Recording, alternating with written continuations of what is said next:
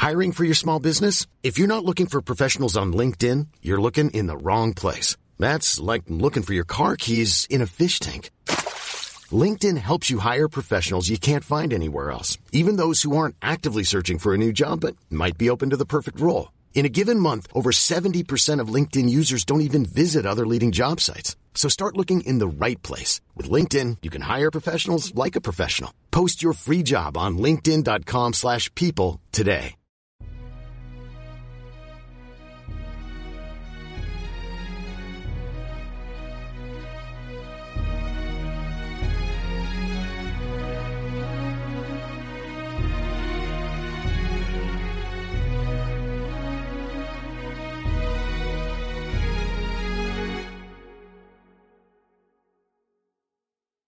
Ciao a tutti e benvenuti al 66esimo episodio di Pillole di Scienza. Prima di iniziare volevo segnalarvi una cosa. Grazie soprattutto ai vostri tantissimi ascolti, questo progetto sta crescendo sempre di più. E oltre al podcast vi invito a seguire anche le pagine Instagram e Facebook, dove potrete trovare approfondimenti, informazioni sui nuovi episodi in uscita, ma anche altri contenuti come ad esempio dei quiz. Per far questo basta cercare pillole di scienza sui social e poi vi apparirà subito tra i primi contenuti e il logo lo riconoscerete. In alternativa nella descrizione del podcast troverete il nome della pagina esatto col link per accedere direttamente. Ma ora veniamo all'episodio. Oggi vorrei parlarvi di un argomento di grande attualità. Avrete quasi certamente sentito parlare di ChatGPT Cerchiamo di capire insieme di cosa si tratta, quali sono le potenzialità e quali tecnologie ci sono alla base. Innanzitutto si tratta di una chat virtuale. Al momento online se ne possono trovare di tre tipi principali. Il primo riguarda una normale chat tra persone, quindi le classiche app di messaggistica ad esempio. La seconda invece riguarda dei software che sono in grado di rispondere automaticamente a certi messaggi, sono i cosiddetti bot, dove bot è un abbreviativo di robot. Ce ne sono di vario tipo, ma il principio base è sempre lo stesso. Questi software sono in grado di interpretare i messaggi che scrivete, in particolare alcune parole chiave, e rispondono di conseguenza, proponendovi di fatto un certo percorso in questa conversazione virtuale. La finalità di questo percorso potrebbe essere aiutarvi a risolvere un problema, qualora si trattasse di una chat di assistenza, oppure portarvi a considerare un certo acquisto in caso di chat a scopo commerciale. Ma la cosa che mi preme sottolineare qui è che non c'è un'intelligenza artificiale alla base, ma ci sono regole, come dicevo più o meno raffinate, ma di fatto delle regole, impostabili per raggiungere un certo obiettivo. Ad esempio, in caso di chat di assistenza della linea internet, qualora nel messaggio scritto dall'utente apparisse la parola velocità, il bot instraderà la conversazione verso una certa diramazione che porterà l'utente ad avere informazioni su come risolvere ad esempio un problema di velocità della linea. Ma veniamo al caso di chat GPT. Si tratta della terza tipologia, quantomeno macro tipologia di chat virtuali. Qui abbiamo l'intelligenza artificiale e anche un bel po'. Innanzitutto, ChatGPT è l'unica chat virtuale ad utilizzare l'intelligenza artificiale? Ovviamente no. In giro per il mondo ci sono tantissimi esperimenti condotti sia da istituti di ricerca che da aziende, con risultati alterni, a volte anche molto diversi e interessanti proprio per questo motivo. E per completezza dovete sapere che un'intelligenza artificiale eh, del tipo che stiamo per vedere non è in grado soltanto di dialogare, ma in base allo scopo prefissato potrebbe generare un'immagine piuttosto che una canzone. Insomma, potrebbe fare quasi di tutto. Anche perché no impostare delle azioni per far muovere un robot. Insomma, gli algoritmi di AI sono di fatto il mezzo per fare tantissime cose. Ma comunque il domandone ChatGPT è la miglior chat virtuale con l'intelligenza artificiale? La risposta, come spesso accade nell'ingegneria, è dipende. Dipende appunto dallo scopo. Più avanti in questo episodio scopriremo insieme le potenzialità, anche alcuni difetti, così che potrete avere una view generale di cosa si può fare davvero con questo strumento e cosa magari è meglio non fare. Ma veniamo alle tecnologie alla base di questo strumento. Prima di farlo però vi invito ad ascoltare, qualora non l'abbiate fatto, altri due episodi del podcast, in particolare intelligenza artificiale e reti neurali artificiali. Vi danno un'infarinatura un po' più dettagliata di quello che sto per dirvi ora. Quindi, per darvi una pillola della pillola, con intelligenza artificiale si intende la teoria matematica con cui si possono implementare vari algoritmi. L'approccio di gran lunga utilizzato per creare questi algoritmi è l'apprendimento automatico, in inglese machine learning, l'avrete quasi certamente sentito. Ma dovete sapere che anche il machine learning si divide in macro categorie di algoritmi. Se ne possono distinguere tre principali.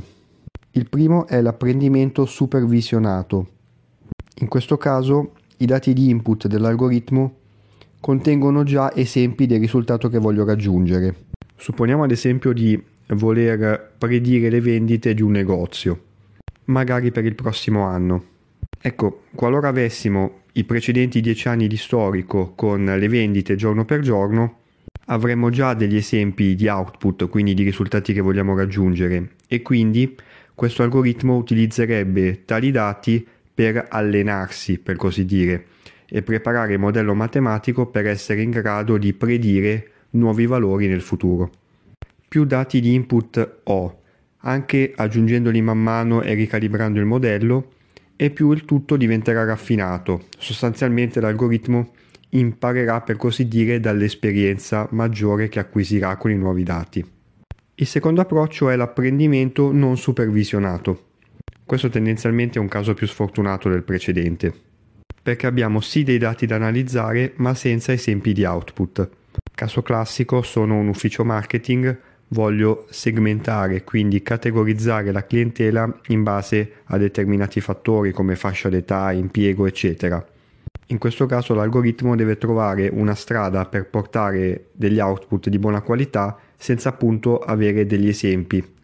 Questo può essere importante anche a livello strategico e quindi può essere anche voluto il fatto di lanciare un algoritmo non supervisionato, anche perché le caratteristiche di un certo segmento di clientela rispetto a determinate azioni di marketing può variare nel tempo e quindi può aver senso lanciare l'algoritmo ogni volta da zero, per così dire, per vedere man mano quali proposte vengono fatte. Il terzo caso è quello dell'apprendimento con rinforzo. In questo caso l'algoritmo non è alimentato da dati di input, ma impara direttamente dall'esperienza. Immaginate ad esempio un robot dotato di opportuna sensoristica che deve muoversi dentro una stanza con l'obiettivo di raccogliere una scatola posta nel mezzo. Il robot, tramite i sensori, ad ogni passo capisce se si sta avvicinando o allontanando dalla scatola. Quindi riceve sostanzialmente un feedback dall'ambiente di come sta andando si sta avvicinando premio, si sta allontanando penalità.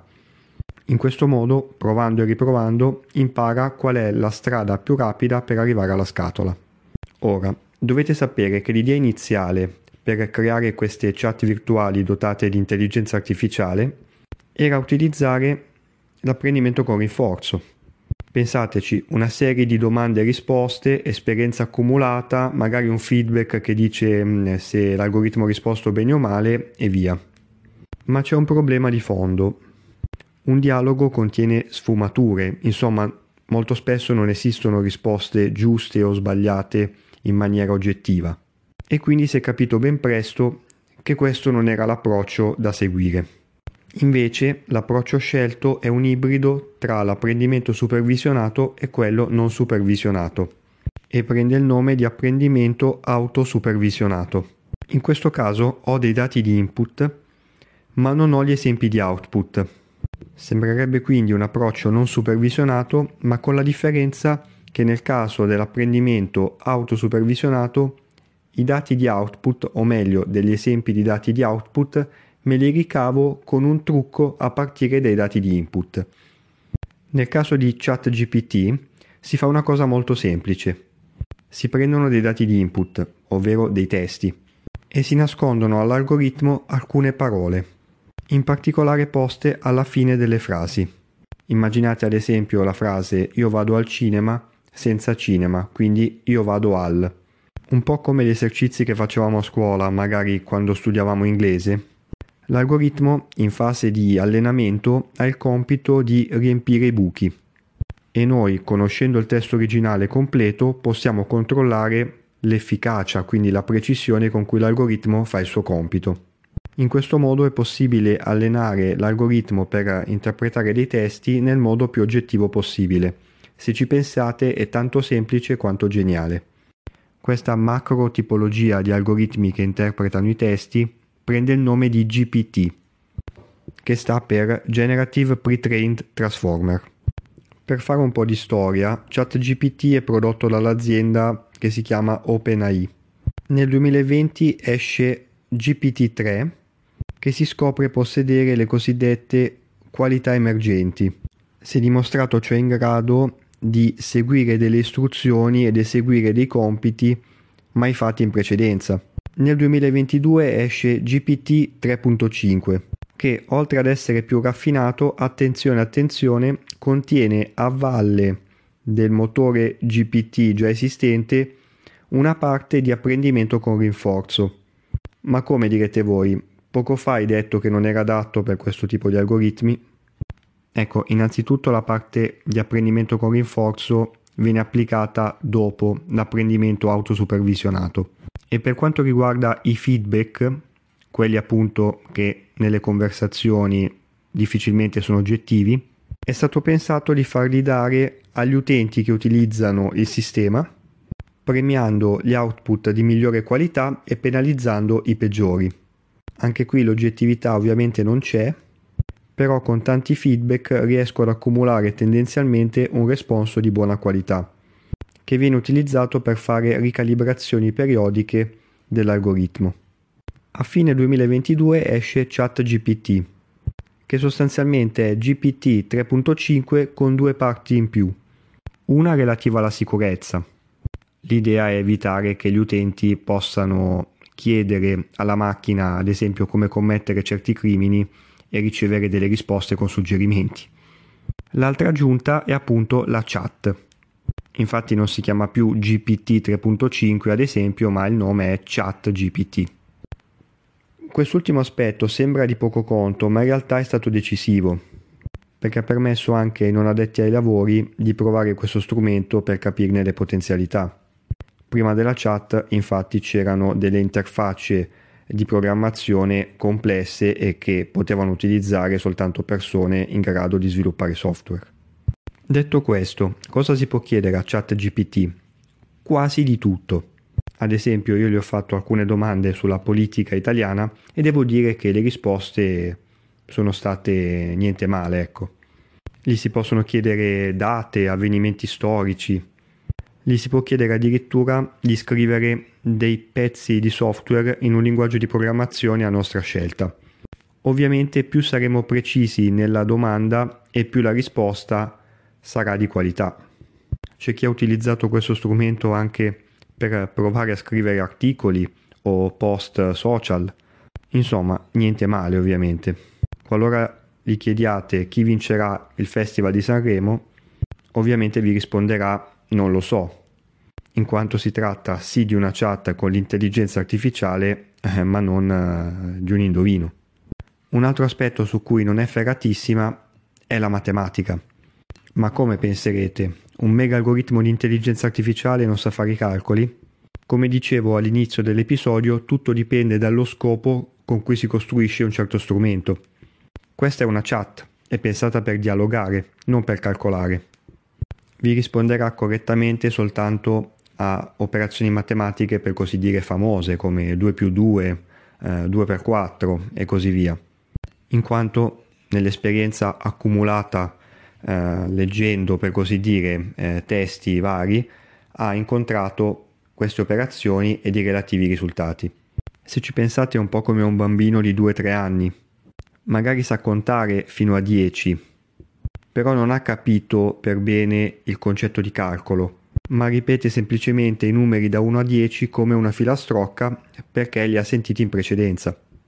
Comunque, si tratta di uno strumento veramente devo dire impressionante e vi invito a provarlo, potete fare l'account che è gratuito e potete cimentarvi in domande anche fantasiose, ecco.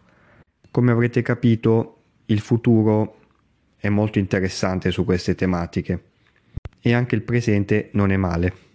Bene, anche questo episodio di Pillole di Scienza termina qui e vi aspetto come sempre numerosi per il prossimo. Ciao e a presto!